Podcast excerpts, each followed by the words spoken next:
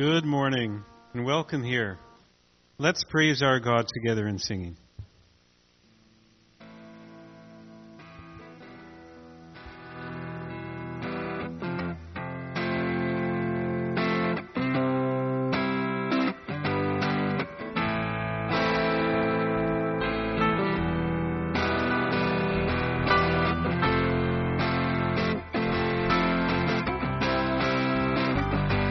In the morning, Lord, we do look to you for the strength we need just to make it through. Have mercy. In the evening, Lord, we look back and say it was in your strength that we made our way. Have mercy. You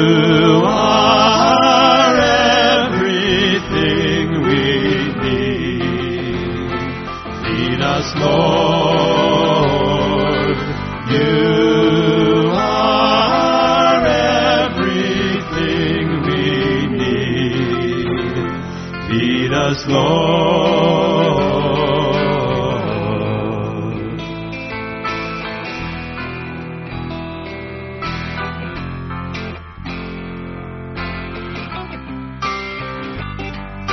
the morning, Lord, we do look to you for the strength we need just to make it through. Have mercy.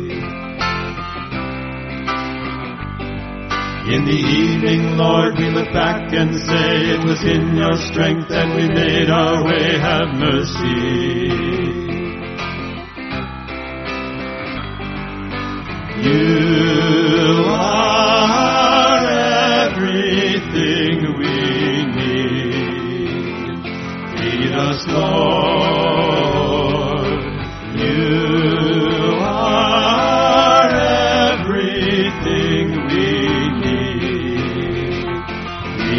Feed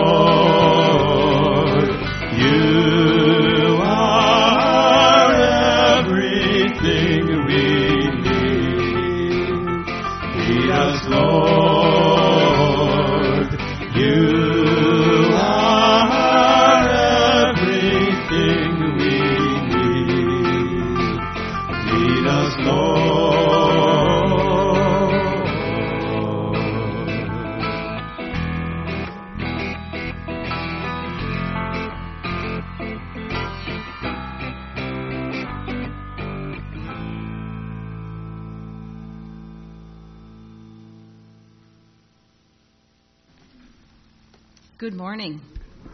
You may have noticed an all male worship team behind me. The ladies are, uh, yeah, go ahead. They did a great job. there is a ladies' retreat, and so a number of the ladies from our church family are currently at Pinewood Lodge enjoying um, some worship time there together as well. Well, we are gathered as a church family, and we are here to worship God, to honor God, to connect with each other as well. So let's take a few moments to greet each other. I encourage you to find someone you don't know well or haven't seen in a while.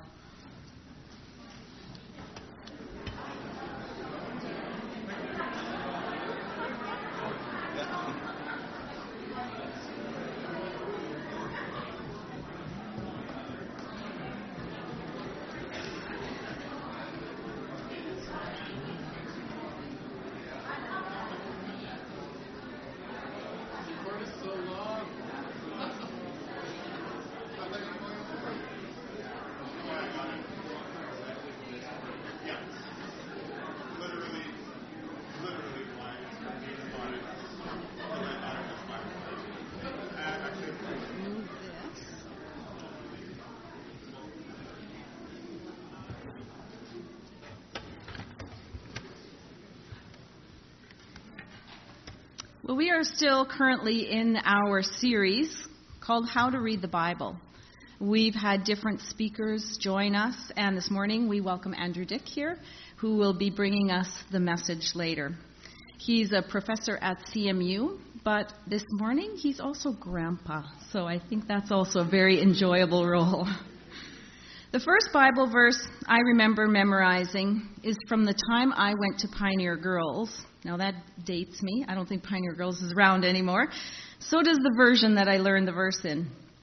I may have learned others before it, but this one stands out to me, and it comes from Psalm 119.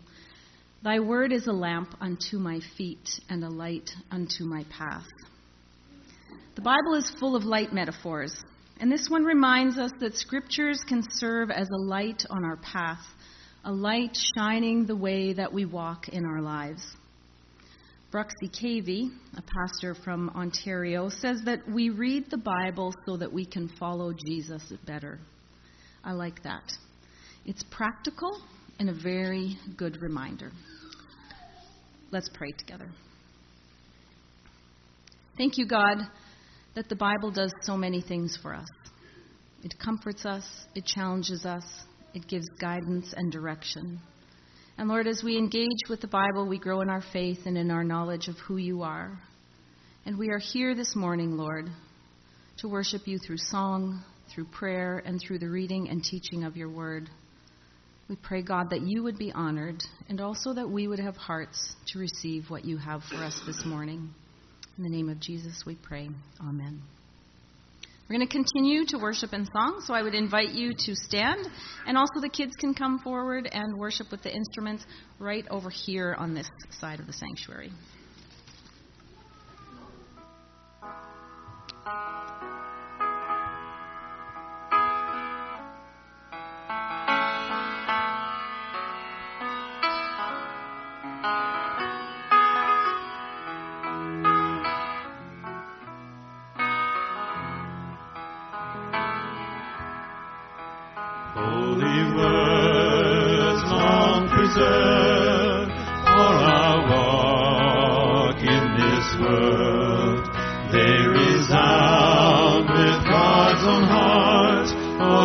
the ancient words impart. Words of life, words of hope, give us strength, help us cope. In this world where'er we roam, ancient words will guide us home. Ancient words, ever true changing me, changing you. We have come with open hearts, oh let the ancient words impart. Holy words of our faith, handed down to this age, came to us through sacrifice, oh the faithful words of Christ. Holy words long preserved for our walk in this world, they resound with God's own heart. Oh, let the ancient words impart, ancient words ever true changing me and changing you. We have come with open hearts. Oh, let the ancient words impart. Ancient words ever true, changing me, changing you. We have come with open hearts. Oh, let the ancient words impart.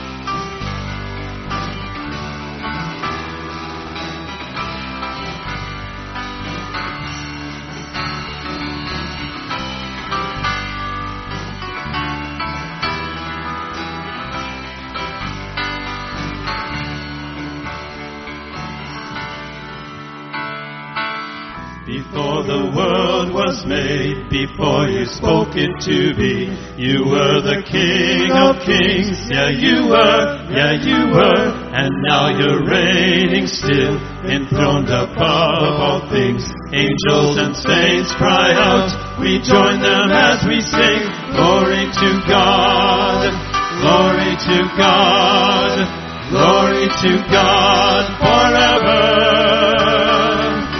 Glory to God, glory to God, glory to God forever. Creator God, you gave me breath so I could praise your great and matchless name. All my days, all my days, till let my whole life be a blazing offering, a life that shouts and sings the greatness of our King. Glory to God, glory to God, glory to God forever. Glory to God, glory to God, glory to God forever. Take my life and let it be all for you and for your glory. Take my life and let it be yours. Take my life and let it be all for you and for your glory. Take my life and let it be yours. We sing glory to God, glory to God, glory to God forever. To God, glory to God, glory to God forever.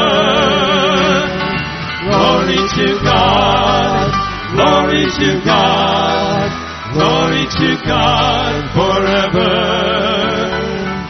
Glory to God, glory to God, glory to God forever.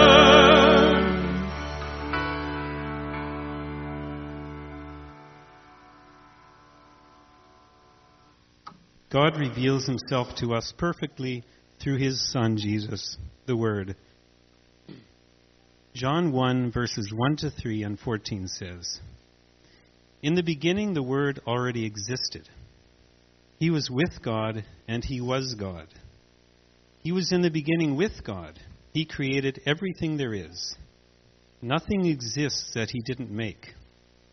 So the Word became human and lived here on earth among us. He was full of unfailing love and faithfulness. And we have seen his glory, the glory of the Son, the only Son of the Father.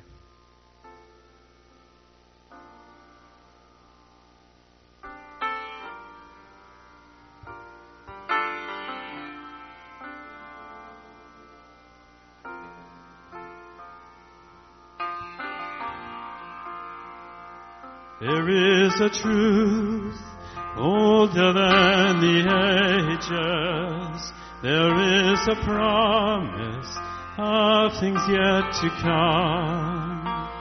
There is one born for our salvation.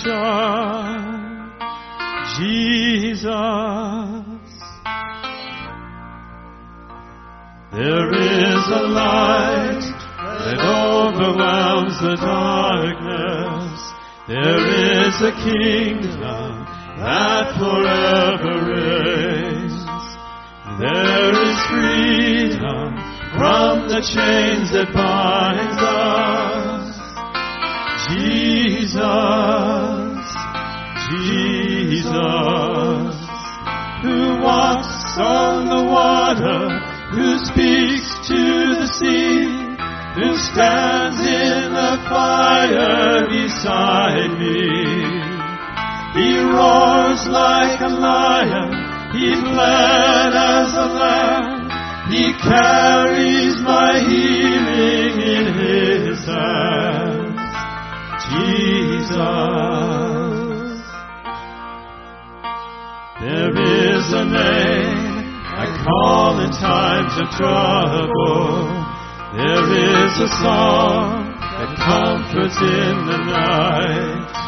There is a voice that calms the storm that rages. Jesus, Jesus, who walks on the water, who speaks to the sea, who stands in the fire beside me. He roars like a lion, he bled as a lamb, he carries my healing in his hands. Jesus, Messiah, my Savior, there is power in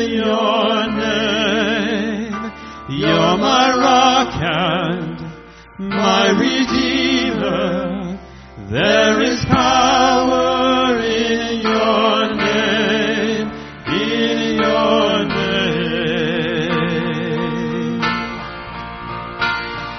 You walk on the water, you speak to the sea, you stand in the fire beside me. You roar like a lion, you bled as a lamb, you carry my healing in your hands.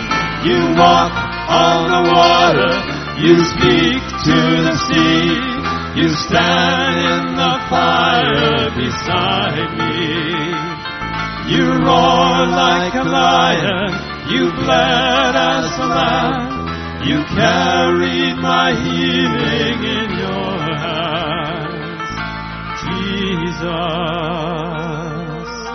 there is no one like you, Jesus. There is no one like you.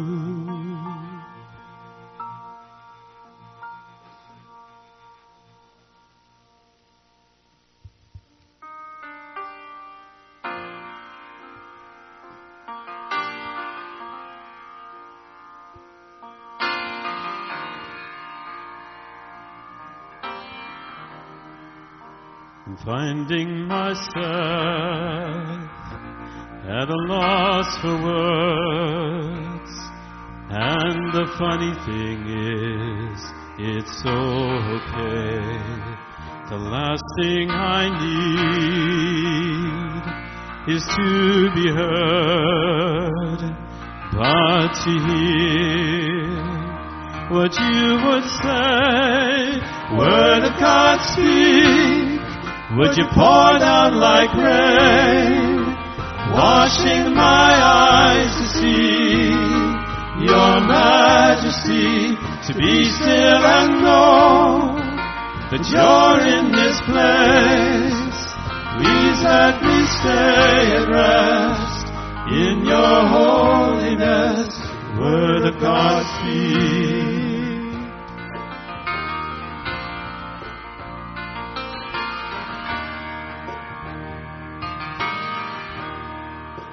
Finding myself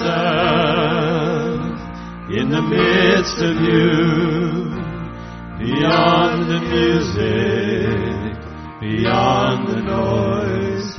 All that I need is to be with you, and in the quiet, hear your voice, word of God speak.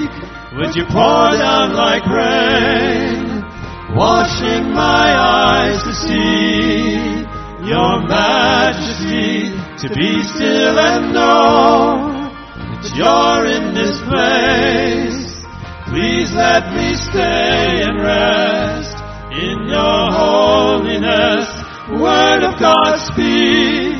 Would you pour down like rain, washing my eyes to see your majesty, to be still and know that you're in this place. Please let me stay and rest in your holiness. I'm finding myself at a loss for words. And the funny thing is, it's okay. You may be seated.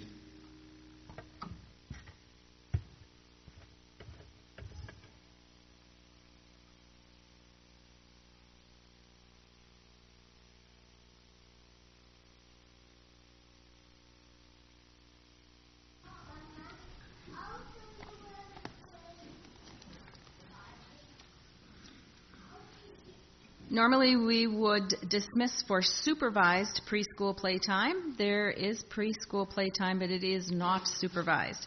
Now, that does not mean the children are in there alone. It means parents, parents, grandparents, guardians, please stay with your children. You're welcome to use the space, but there are not planned supervisors this morning.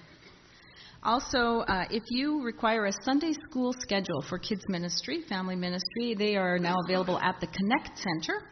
And also, another reminder we are in this series, as I mentioned, on how to read the Bible. We also have a, a bunch of Bibles at the Connect Center for you to give away to someone. So, if you yourself don't have a Bible, you are welcome to ask for one of those. Or if you have a friend or a family member or coworker who you think would be blessed by having a Bible, please get one from the Connect Center and give it to them as a gift. So we have quite a bit of people news this morning. And I think it's valuable for us to hear this and to ask ourselves how would God have us respond. And so I'm going to go through quite a few different pieces of people news in the order that I received them this week. And as you hear them, we can't all respond to every one of these needs. I'm aware of that. But if God tugs at your heart when you hear one of these one of these announcements, then maybe try and make a point this week to connect with that person or encourage them, send them a note, an email, a call, or some kind of practical help. Charlene Epp has requested prayer that she would remain healthy and be able to have her surgery on the 28th of January, which is this Tuesday.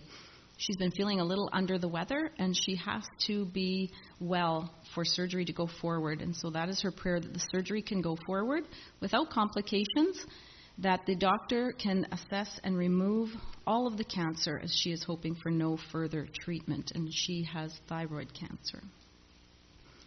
Jenny Priest, her sister, passed away this past week, Helen Reimer. And so our condolences to Jenny and you may recall that Jenny just lost her husband earlier this month, and so it's been a tough time for Jenny.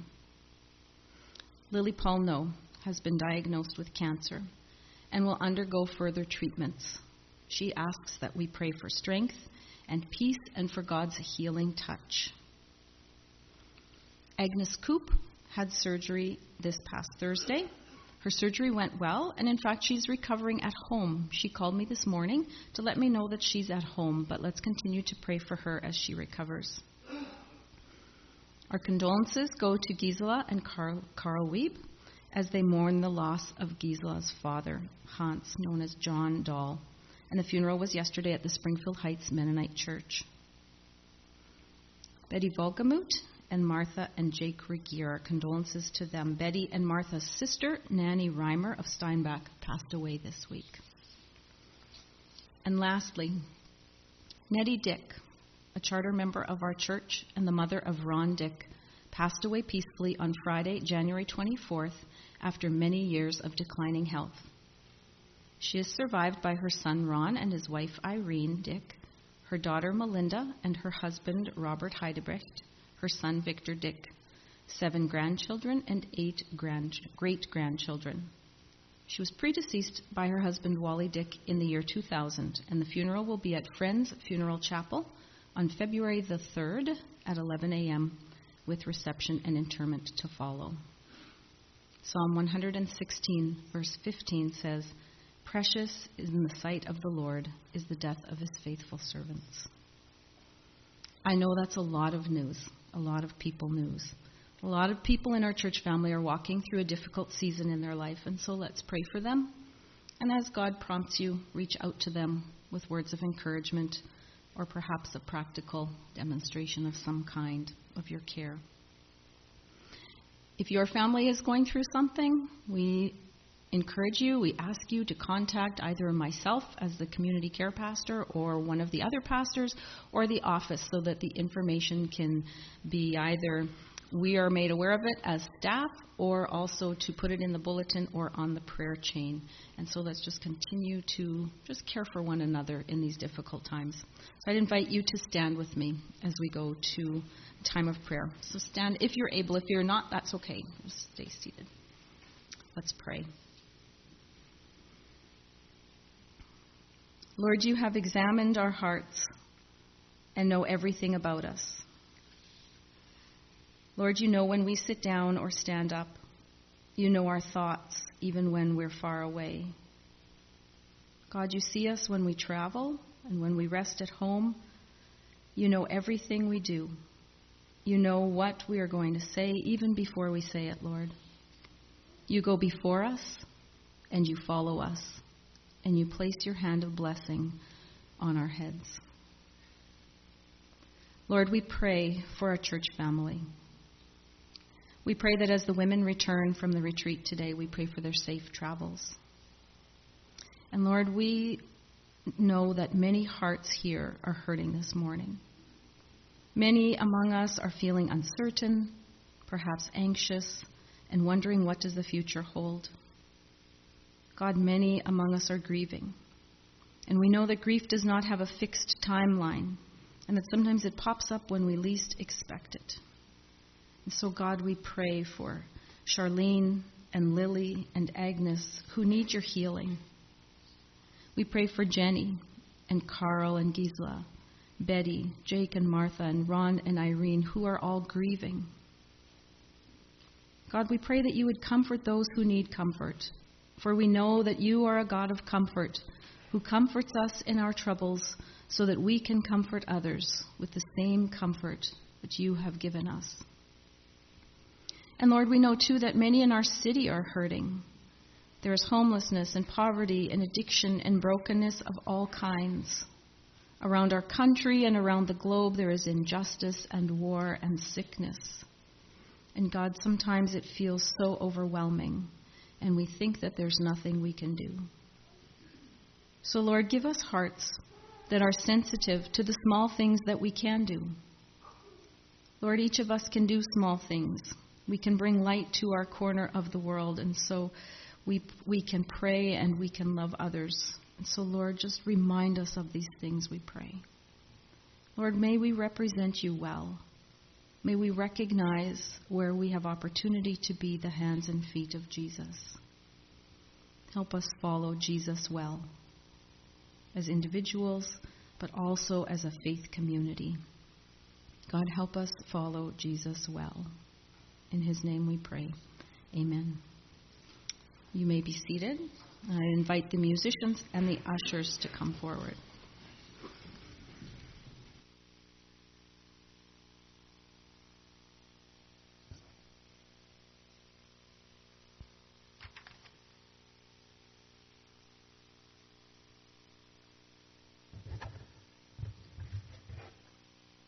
Let's prepare for communion and sing, Behold the Lamb.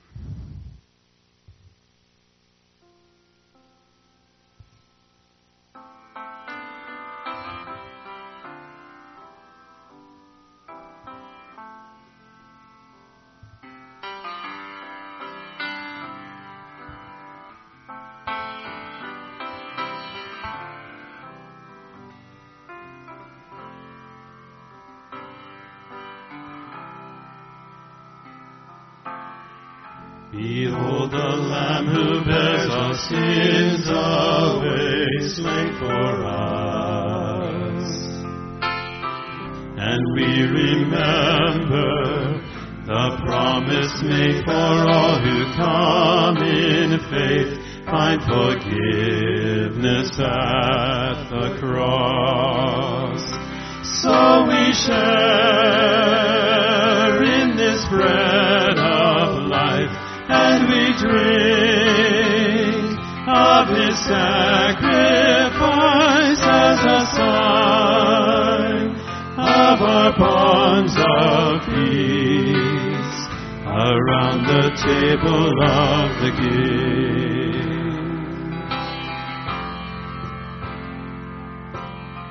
The body of our Savior Jesus Christ torn for you. Eat and remember the wounds that heal, the death that brings us life, paid the price to make us one. So we share in this bread of life, and we drink of His sacrifice as a sign of our bonds of love around the table of the King. The blood that cleanses every stain of sin shed for you.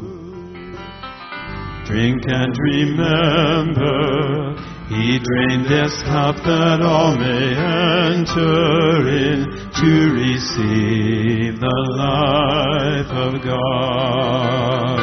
So we share in this bread of life, and we drink of his sacrifice as a sign of our bonds of grace around the table of the King. And so with thankfulness and faith we rise to respond and to remember our call to follow in the steps of Christ as his body here on earth. As we share in his suffering, we proclaim Christ will come again and will join in the feast of heaven around the table of the King.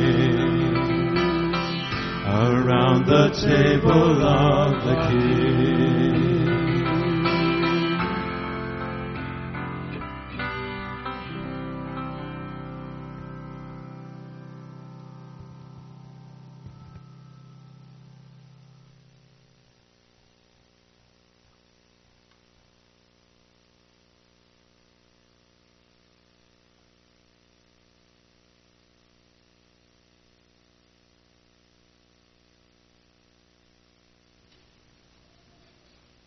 Our scripture reading is found on page 376 in your Pew Bible, and that's Nehemiah 7 73 to chapter 8, verse 12. I'll repeat that. Page 376, Nehemiah 7 73, moving on to chapter 8, verse 12.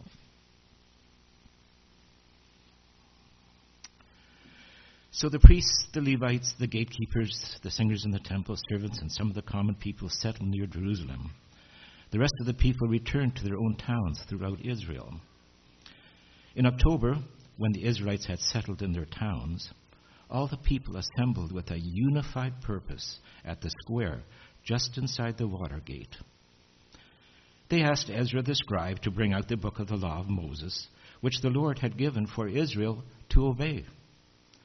So, on October the 8th, Ezra the priest brought the book of the law before the assembly, which included the men and women and all the children old enough to understand. He faced the square just inside the water gate from early morning until noon and read aloud to everyone who could understand. All the people listened closely to the book of the law.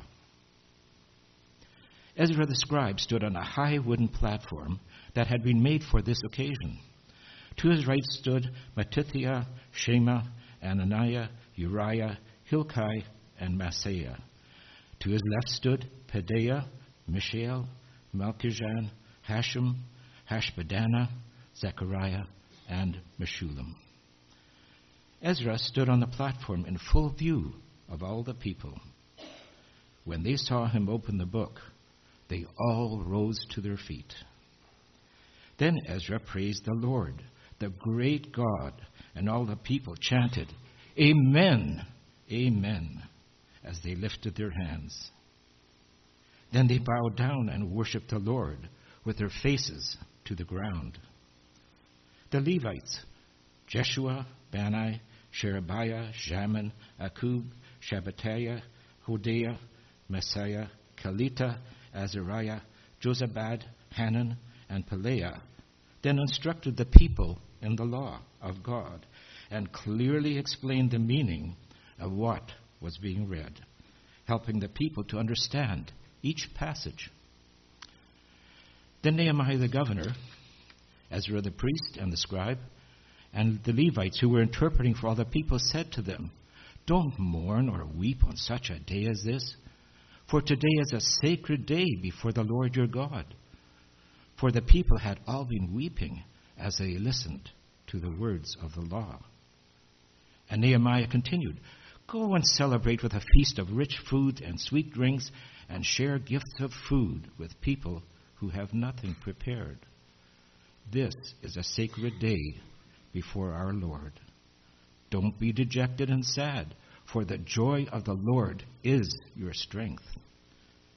And the Levites too quieted the people, telling them, Hush, don't weep, for this is a sacred day. So the people went away to eat and drink at a festive meal, to share gifts of food, and to celebrate with great joy, because they had word, heard God's words and they had understood them. The word of the Lord.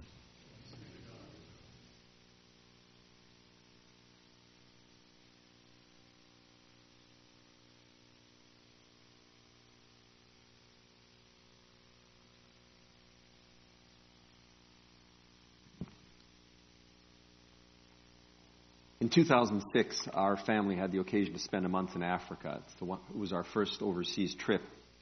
And we were sponsored by some people in our church.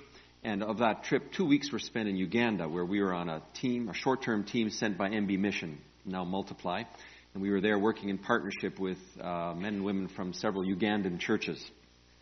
And on one particular Sunday, we were at our hotel, and most of the people were going by the minivans to wherever churches they were going, but we needed to go to a different church. Together with all our instruments, we had a trumpet and a guitar and a violin and all our books and papers, where we were going to, because we were going to provide music at that church as well as do some teaching. And so we, of course, didn't know the town. I think it was the town of Mbale. And uh, we needed help. How were we going to get from the hotel? That's our team there at the hotel. And how were we going to get to the church? But of course, we were well in hand by our team leaders, and we were instructed to pay for the service of five bodabodas. Bodabodas, where we were in Uganda, were uh, bicycle taxis, um, originally used on the border between Kampala and Uganda, known as bodabodas. And so we all piled on with everything we had. The, each behind each bicycle, there's a kind of a 10-inch square platform seat, padded, usually covered in orange fabric with tassels and so on. You sit side saddle on the back of the bicycle. And uh, so there we went, sailing along through the streets of a quiet Sunday morning town, and sort of swayed up eventually to the church where we needed to arrive. And of course, it was because of the expertise of our boda boda drivers that we got to the right place at the right time they had transported us from our hotel over there to the church over here, and we were able to enjoy the choir singing. I think, yes, that's the church choir, and uh, proceeded to contribute to the service. Denver's invited me to speak to you this morning about how we travel from the long ago stories of Scripture to the here and now of our lives here. I'm just going to interrupt for a minute. I'm going to need to switch to the pulpit mic. My earpiece is falling off here. There we go. So, I've thought then I would simply title the sermon From There to Here and consider how do we do this traveling to get from the wonderful words of Scripture that Karen talked about to the present realities of our life today.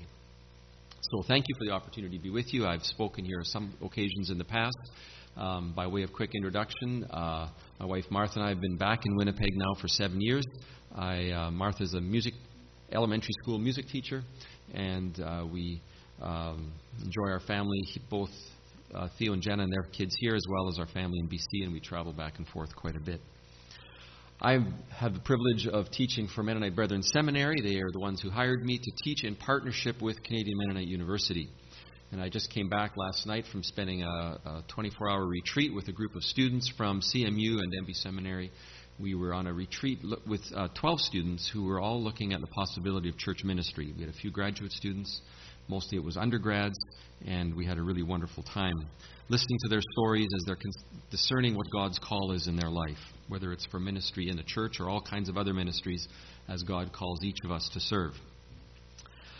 This semester, I'm teaching a course on pastoral care and a course on discerning vocation and calling, as well as uh, one undergraduate course which I teach periodically on exploring Christian spiritual life. I'm working with one student on a course on mission and evangelism, and I'm working on a, another master, with another master's student. She's doing a thesis on theology of mental illness, how to live with bipolar disease in particular. So I have wonderful work, uh, great students I get to work with, and I'm always aware that the work we do of developing leaders at, at schools like CMU and MB Seminary, it's a very long-term process. It can take years till students, even after they've graduated, find their way and their place in life and in the world and in service of God and the world. And so we count on churches and individuals like you to provide long term support for this long term work that we do. We need long term investors. And so I thank you as McIvor Church. You've been regular supporters for a long time, financially for MB Seminary in particular, and you've also sent students both to seminary and to CMU. And so I thank you for that. Um, just a word about MB Seminary. If you've been following the news in the last year in the MB Herald, MB Seminary, through the very generous donation of some donors, um, is on a two year life support system so that we continue and we need to raise an additional $300,000 every year from now on to be viable for the future. And so, if you as a church are able to be part of that, we would welcome that. Our church conferences are asking churches to see if they can give 4% of their receipts for the, the work of MB Seminary. So, I invite that for your consideration and thank you for your help. But now back to our scripture today. From there to here, from the meanings in the Bible long ago to the life we live here and now. Whatever we do in Scripture, we are always interpreting what we read. The Bible is a library of books written in various times, in various places, in different languages, which need interpreting and explaining for us so that we, and it's the interpretation that moves us from there to here. When I was young, we sang a very short song, I remember as a child, and it began something like, The joy of the Lord is my strength. I don't remember the tune exactly, I just sang it badly, but we repeated that line four times, and it comes right out of this passage in Nehemiah because it's the words that Nehemiah said to reinterpret what the people thought they understood in the ancient scriptures that they were reading. Here's a little bit of background to the story that we just heard. From the 11th century to the 6th century before Christ, God's people in Canaan lived under kings Saul, David, Solomon, Rehoboam. The kingdom split into two halves, so then they had different kings in the north in Israel and in the south in Judah. That went on for a few hundred years until the northern kingdom was destroyed and conquered by the Assyrians in the 8th century. The southern kingdom lasted 200 more years till the Babylonians came at the beginning of the 6th century. And in three deportations, they removed many of the Hebrew people from their promised land and took them to Babylon and destroyed the city and its temple in Jerusalem. But within a century, less than a hundred years later, by the end of that sixth century, the Persians over, overtook the Babylonians, and the new king, Cyrus of Persia, said, You Hebrew people can go back home again. And the people were led by Ezra, who was a Bible scholar and a priest, and they were led by Nehemiah, a government official, and they were allowed to go back. Some of them stayed in Babylon, but many of them went back to Jerusalem, the surrounding areas. They rebuilt the temple first and then the wall around the city. And I just read an article in the last month that they've found some of Nehemiah's wall in the archaeological digs in Jerusalem. You've got a little picture of it there, where he built on top of the old, partially destroyed wall and built it up in, in a kind of a bit haphazard way. It looks a bit like a pile of rocks to us. And uh, that's part of Nehemiah's wall. When the work was done and the people were resettling in their towns, it was then on the first day of the seventh month, or what we would now say roughly in part of October, the people gathered to hear the law of Moses.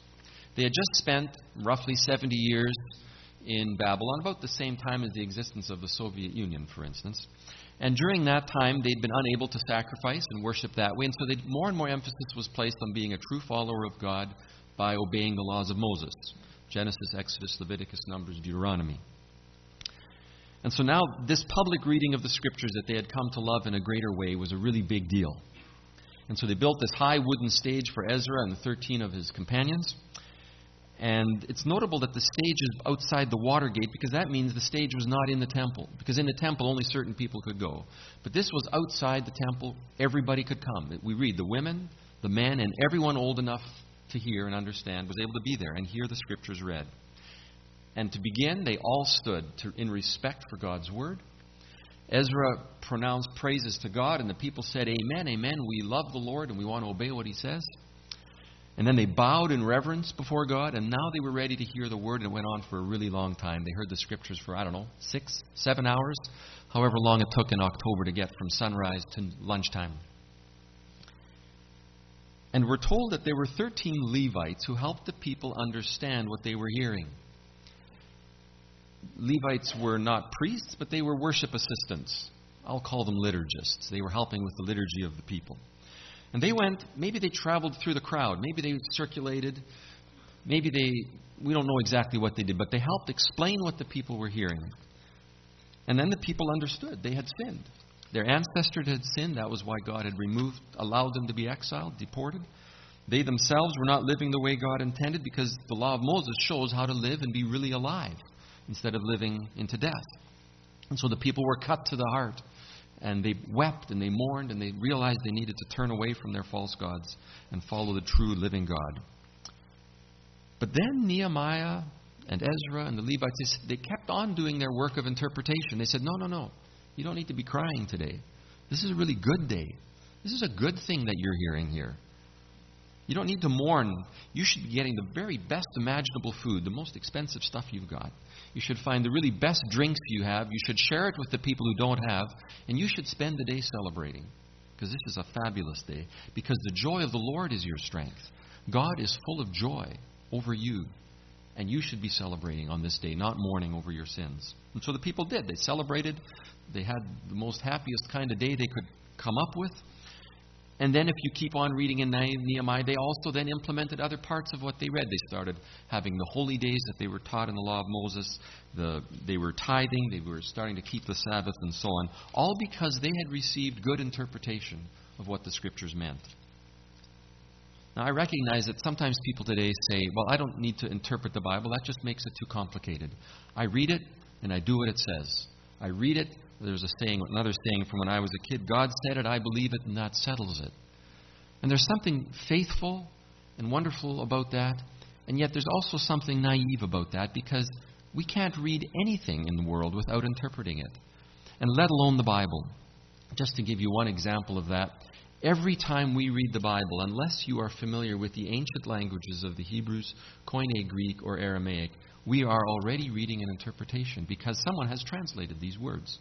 Someone who was an expert had to take those ancient words, which we don't know, and they took them and put them into a form we could understand. You've got the New Living Translation in your pews. I'm using a New Revised Standard Version, just in English alone. We have all kinds of translations, each guided by slightly different principles of interpretation, so that we can all get to understand the sense and the meaning of what those ancient texts from hundreds and thousands, or rather thousands of years ago, mean for us today. We are dependent on interpretation for anything we read. And so it's a little naive to say that we just read the Bible and do what it says. There's already been interpretation before we get the Bible, and then we have to make sense of it. There are things in the Bible that are hard to understand. And so we need some help.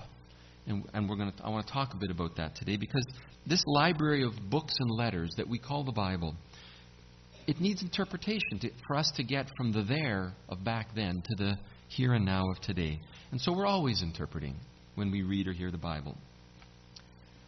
But I want to pause a little bit and, and step aside from our scripture today to just honor the fact that, in fact, this notion of interpreting sounds a bit threatening. It sounds a little daunting, and sometimes it feels like, well, if I have to do all that work of interpreting, is the Bible actually accessible to me? Um, is it really, maybe it's just for those experts? That doesn't seem right. So maybe that notion of interpreting just muddies the water. So I want to talk about that a little bit. Six years ago, the Evangelical Fellowship of Canada commissioned a study on Bible reading among Canadians. So six years ago, it came, was published in 2014. You can look it up online, the Canadian Bible Engagement Study. It's got a YouTube summary, and, and there's all kinds of documents. Six years ago, 14% of Canadians, so one in seven Canadians, read the Bible once a month or more. That's all. And that's half of what it was in 1996. In less than 20 years, the number of Canadians reading the Bible was, had dropped by half. And it's the same whether it's looking at young readers or old readers. And even in the church, this survey found that almost 80% of people in churches do not have confidence that the Bible is the Word of God with relevance for modern life. And only 11% of Christians even talk about the Bible outside of Sunday morning services. And I'm wonder, I've been wondering since I read those stats why is Bible reading in such decline in the church, never mind in secular society of Canada? And I'm thinking that maybe one reason is that we've started to see the Bible as being too complicated for us. Let me just give a little illustration of what I mean by that. Um, if we look at churches around our city, we recognize it's pretty easy to find that the churches emphasize some different things in the Bible. We don't all agree about everything. So we have some churches with Christians that we love and trust, and they practice infant baptism, and we practice believers' baptism. And yet both churches consider themselves to be following the Bible.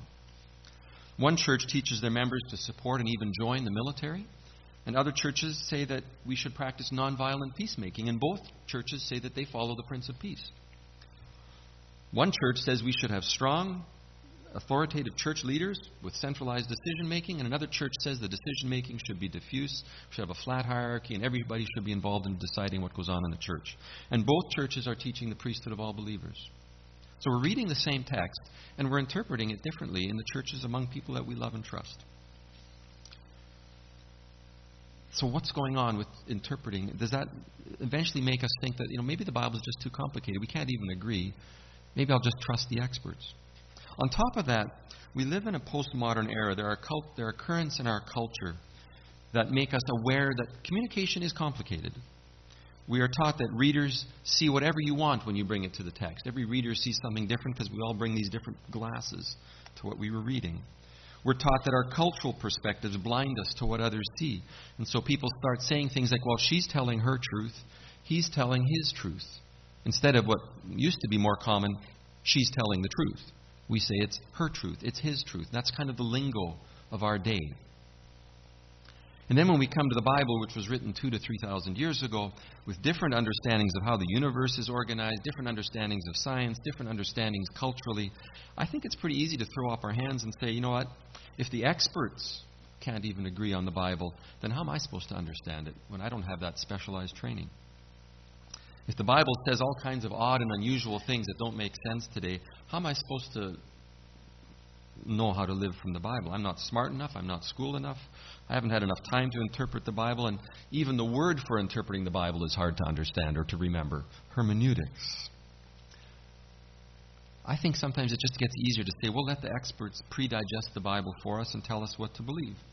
So we'll spend our time listening to great preachers and we'll read the books of good scholars whether it's Beth Moore or Richard Rohr, Meghan Good or N.T. Wright. And we'll talk about theology instead of talking about what the Bible says. I hear people saying more often than I think I remember about, well, I practice the peace theology, or let's talk about atonement theology, or let's just simply recognize the gospel is that God loves everybody. Instead of asking us, what does the Bible say, we say, what kind of theology do you have? But I think if we would ask each other, what does the Bible say, things would be more complicated, but I think they'd also be a lot more interesting. I'm concerned that we maybe set the Bible aside because we're worried that it's too hard to interpret and that we'll just be as stuck as those Israelites in a wrong interpretation somehow.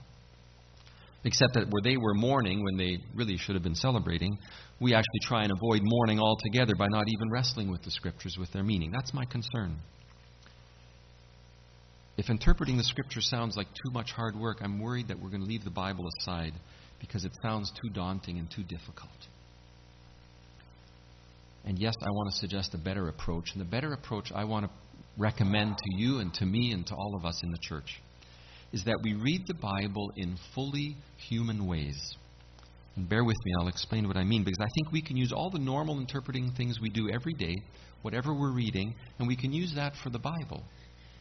And we will discover for ourselves the joy of knowing God and how to live when we discover what's in the Bible by using our regular, everyday work of interpreting. Now, when I first read this story in Nehemiah and thought about it for this sermon, I saw how the people had this wonderful posture about how they come to Scripture with adoration with, for God, with worship of God, willingness to obey and say amen. And I saw how they had a really good outcome on the other end. They were corrected and they turned from mourning to celebrating. But it wasn't clear to me immediately that this text had much to say about how to interpret. We're just told that those Levites, the liturgists, traveled around in the crowd and sort of mingled and created small groups maybe and, and interpreted what Ezra was reading.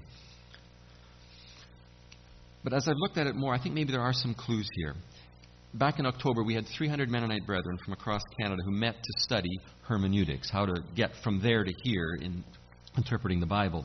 And I think the best parts of that conference, um, there, we, if we have the next slide there, were the first and the fourth steps in that process. The first step that was emphasized is what's the posture we come with to Scripture?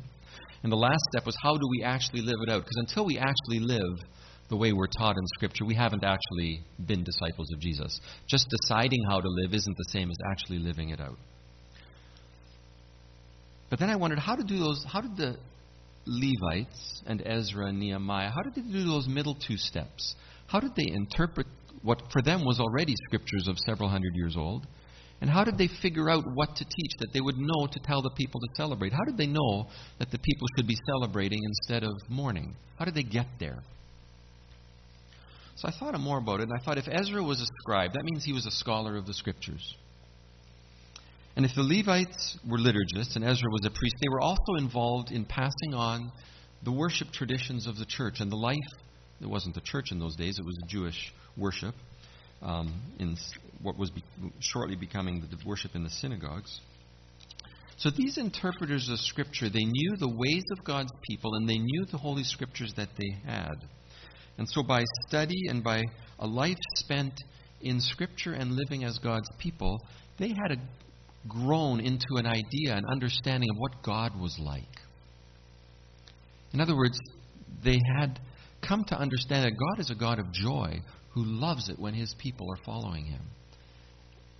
And I think we can do that very same thing, just like they did. We can immerse ourselves in Scripture, and we can immerse ourselves in the life of God's people, and we too will learn what the Bible has to say for us today. I'm going to just throw out nine, a list of nine ways in which, which are really ordinary human things we can do for interpreting Scripture. I'll do them real quickly here, and we can talk about them afterwards if you want, when we, if you want to join our discussion group afterwards. Number one, we simply have to read the Bible and reread it. And read it again, aloud, preferably, in churches, by ourselves, large sections, short sections. We simply have to read it. If we don't read it, it's not going to shape us.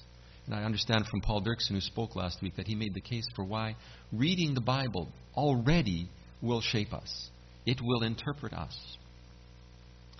Second, we need to listen to the Bible as congregation, and you're doing that today. But we need to do that in ways that we can also talk together. If I start listening through the eyes of someone beside me who has a different life experience than I have, maybe they come from another country, Maybe I'm listening. What, what, what are women hearing that the men aren't hearing in this text? What do my children hear? What are the elderly hearing? If we listen to that diversity, we'll hear some new things that will help us have clarity about the Scripture. Third, we need to know the overall story of the Bible, and I'll say a little bit more in the discussion group afterwards about understanding the Bible in six chapters. We're living in chapter five, which has not been written for us. The, the Bible is chapters one, two, three, and four, and chapter six. We're the church in between, learning from those chapters how to create what's going on now. I'll save that for later. But we need to know the big story of the Bible. We can all do that. We don't need experts for that. When we know that story well, then we will recognize that the pinnacle, the climax of the Bible is Jesus. And so we're always going to be reading with Jesus in mind and saying, what does this have to do with Jesus as we read? Number five, we can study the meanings of words and grammar. We can get out our dictionaries, we can get five or six English translations, or if you know another language, and start seeing how do these translations compare. It's not complicated. We read it and we compare and we can talk about it. And we'll, one translation of Nehemiah 8, verse 8, says that those Levites were going paragraph by paragraph in their interpretation, bit by bit. We can do that.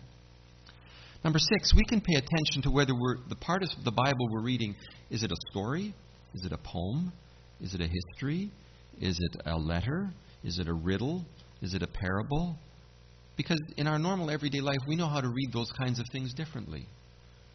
The truth that I learned from, my wife, from the grocery shopping list that's in our second drawer in the kitchen, I, I read that shopping list differently than I read the newspaper, and I read that differently than when I read a poem, and I read that differently than when I read a history book. And we've got all those kinds of we have many, many of those kinds of literature in the Bible, and we know that truth comes through all of that, but differently, and we can do that kind of interpretation. Number seven, we can listen to experts, to the scribes, the, Bible scholars. They'll give us some insights that we didn't come up with on our own, because they've had dedicated time to study the ancient peoples, the ancient cultures, the archaeology, the ancient languages, and we benefit from them as well. Just like we do when we listen to experts on YouTube on how to fix my washing machine. I go to an expert because I don't know how a washing machine is built. So we know how to use expert opinion. Number eight, we can read with humble confidence. Both of those words matter. Humble that we never know everything. Friend of mine, uh, um, Tim Rogalsky, who teaches mathematics at CMU, he said to me, and I found this line in other places, he said, The mystery we call God is not unknowable. God is not unknowable. Rather, God, who is a mystery, is endlessly knowable. We can know God, and we'll never know all there is to know of God, and we can keep on knowing God. So that's the humility that there's always more for us to learn. And yet there's the confidence that we can learn. And so we might as well start. Brother Roger Schütz was the founder of the Taizé Christian community, where thousands of young people come every week um, all through spring and summer and fall, and they've been doing this for 50 years in Taizé, France, to pray, worship, and hear Scripture and talk about the Bible. And he said to those young people in one of his journals, he said, The Bible's complicated sometimes. So if there's parts you don't understand, then at least start living out the parts you do understand. Start there. Paul puts it this way in Philippians chapter 3. He says, Agree with each other on how to grow into maturity with Christ. But if at some point you disagree with me, eventually God will make that clear to you too. Just don't let go of what you've already attained. So start with what you can, and then build from there. Humility and confidence, we can do that together. The Apostle Peter writes in uh, 2 Peter chapter 3 that the right, Peter writes that Paul's writings in Scripture are hard to understand. So if Peter already said that in the New Testament times, we don't need to be offended if we find some of it hard to understand. Let's keep grappling with it and see where we get to. Because it's Paul who also says in 2 Timothy 3 all Scripture is useful. It'll teach us how to live, it'll correct us. Even though Paul wrote that word when the Hebrew Scriptures for him were already a thousand years old, and yet he said it was useful. Communi- human communication works we do interpreting of what we read every day in all the things we read, we can do this for the Bible too. Now, I've only given you eight points. And, and so you don't misunderstand me. When I say being fully human, I'm still recognizing the place of the Holy Spirit speaking to our spirits in Scripture. And in fact, I would say that listening to the Spirit, listening for the Spirit as we read Scripture, is in fact part of being human. Because we were made for God. St. Augustine wrote, Our hearts are restless until we find our rest in God. To be really fully alive, to be a really full human, we need the Holy Spirit in our lives. That's why Jesus came. He lived, He died, and was raised so that we would die to our sinful ways and would be raised to be fully human like Jesus with the life of the Holy Spirit in us. And so, my ninth thing that I want to say about reading in a fully human way means to read with an attentiveness, an attentive ear for the Holy Spirit speaking through the Scriptures. The Holy Spirit will keep reminding us of Jesus as we read in every part of the Scripture because Jesus is the inerrant Word of God. Jesus is the infallible Word of God.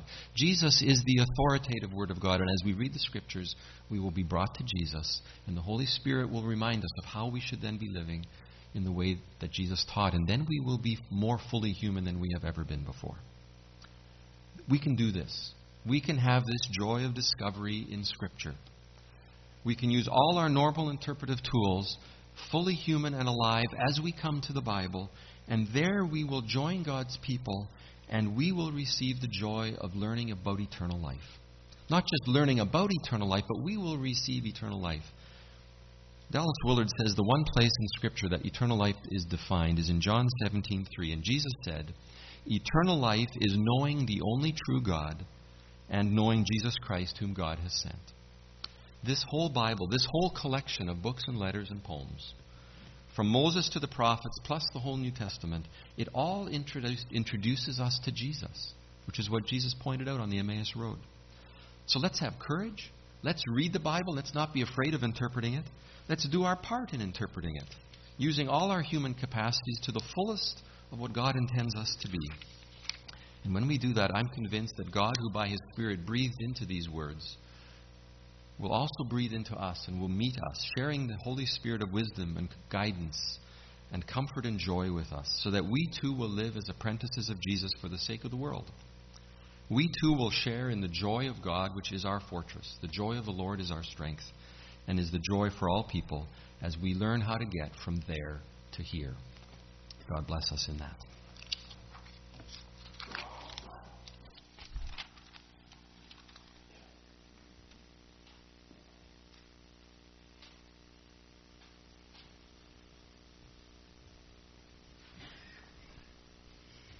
Thank you, Andrew, for your message, for challenging us, inspiring us, for reminding us of things. And it is all about Jesus, and we want to follow Jesus. And this morning, we have the opportunity to remember in a very real way what Jesus did for us as we come to the table and share in communion.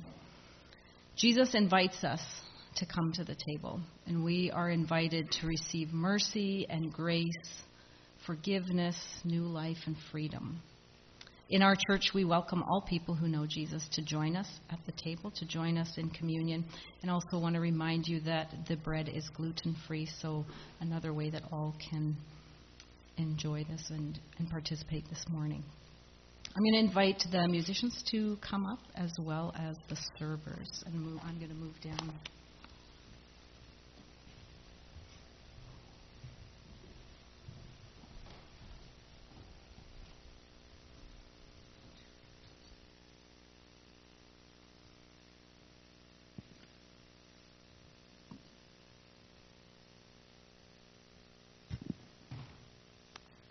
Sometimes I hear from people that they don't feel worthy to participate in communion.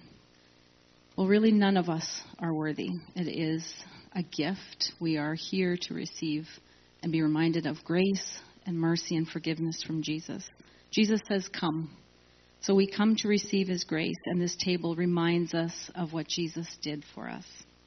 Scripture also calls us to examine ourselves before we come to the table. So this morning we're going to start with just some silent prayer where we can just examine our hearts before we receive the elements.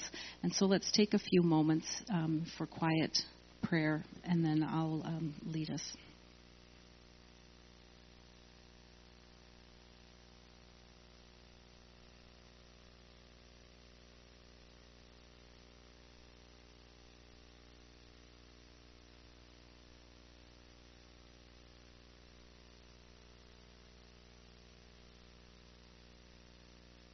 We thank you, Jesus, that you came to reveal God to us, to show us who God is, that you came to pay the price for our sin. And so we thank you, Lord, that you have left us with this gift of participating in the Lord's Supper. We're going to follow the communion litany.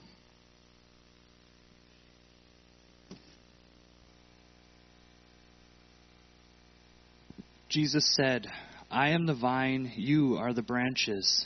Apart from me, you can do nothing. I am the true grapevine, and my Father is the gardener. Remain in me, and I will remain in you. At communion, we recognize that our life, our breath, and our being are completely rooted in our relationship with Jesus. Apart from Him, we can do nothing. At communion, trust the work of the gardener, confident that he who began a good work in us will carry it on to completion till the day of Christ Jesus. At communion, we remain in him. The Lord Jesus, on the night he was betrayed, took bread, And when he had given thanks, he broke it and said, This is my body which is for you. Do this in remembrance of me. In the same way, after supper, he took the cup, saying, This cup is the new covenant in my blood. Do this whenever you drink it in remembrance of me. For whenever you eat this bread and drink this cup, you proclaim the Lord's death until he comes. At the Lord's Supper, we believe that Jesus died once for all sin. Our debt is paid, our sins are forgiven. At the Lord's Supper, we join across generations as those who confess Jesus Christ as Lord and Savior. As we share one loaf and one cup, we are reminded that there is one body and one Spirit one God and Father of all. There is one hope, one faith, and one baptism that is given freely to all. At the Lord's Supper, Jesus said, Here I am. I stand at the door and knock. If anyone hears my voice and opens the door, I will come in and eat with that person and they with me. At the table, we accept the invitation of Jesus to eat with him. At the table, we share God's hospitality with those who are still hungry and thirsty, remembering the longing of God's heart that none should perish. At the table, and the one sitting on the throne said, Look, I am making everything new. The Spirit and the bride say, Come and let the one who hears say, Come. Let the one who is thirsty come and take the free gift of the water of life. The grace of the Lord Jesus be with God's people. Amen.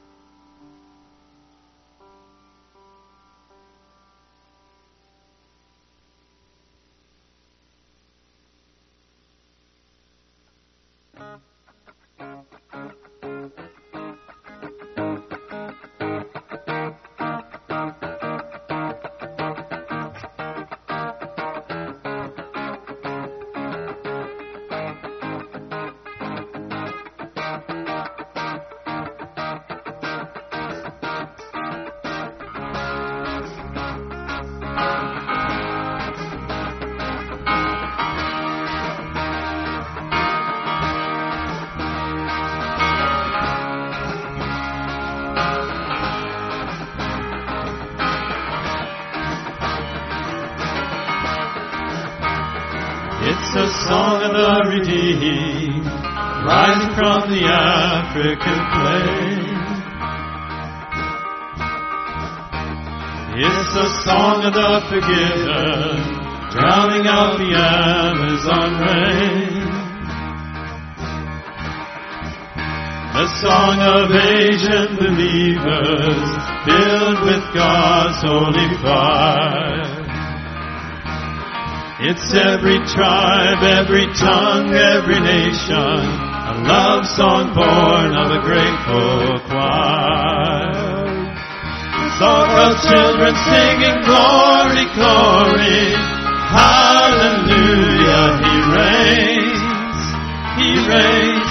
It's song of children singing glory, glory, hallelujah, he reigns, he reigns.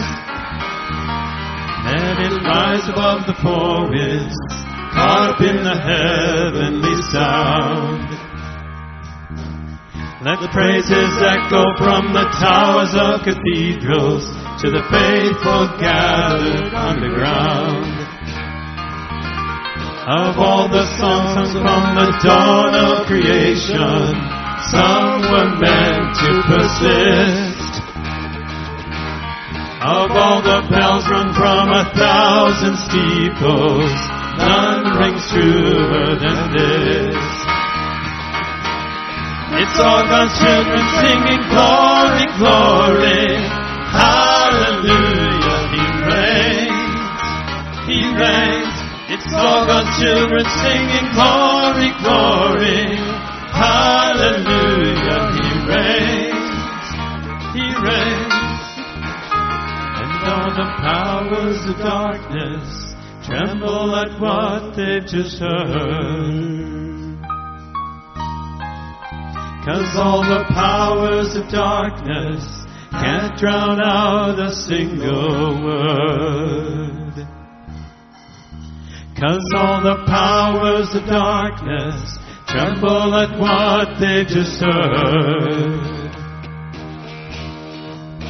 Cause all the powers of darkness can't drown out a single word.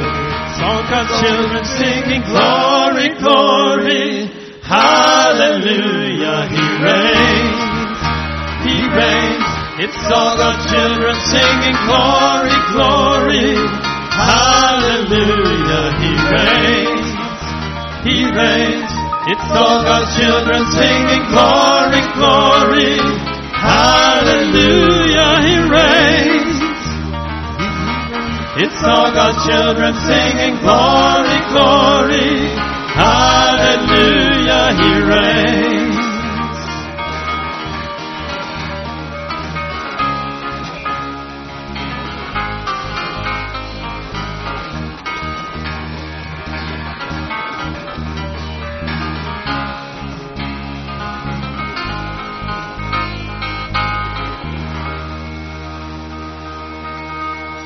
Gift to be able to share in the Lord's Supper together as a church family. At this time, the preschool to grade 12 Sunday school is dismissed, and we invite you all to stick around after church and participate in some way in what we call the exchange, either through sermon discussion at the overflow area in the back, coffee in the foyer, or if you would like to pray with someone, we have people ready to pray with you either on this side of the sanctuary by the organ or in the prayer chapel just off of the hallway. I would invite you to stand if you're able for the benediction this morning. The benediction this morning is from Jude, verse 24 and 25. Now all glory to God, who is able to keep you from falling away and will bring you with great joy into his glorious presence without a single fault. All glory to him who alone is God, our Savior, through Jesus Christ our Lord. All glory, majesty, power, and authority are His before all time and in the present and beyond all time. Amen. Go in peace.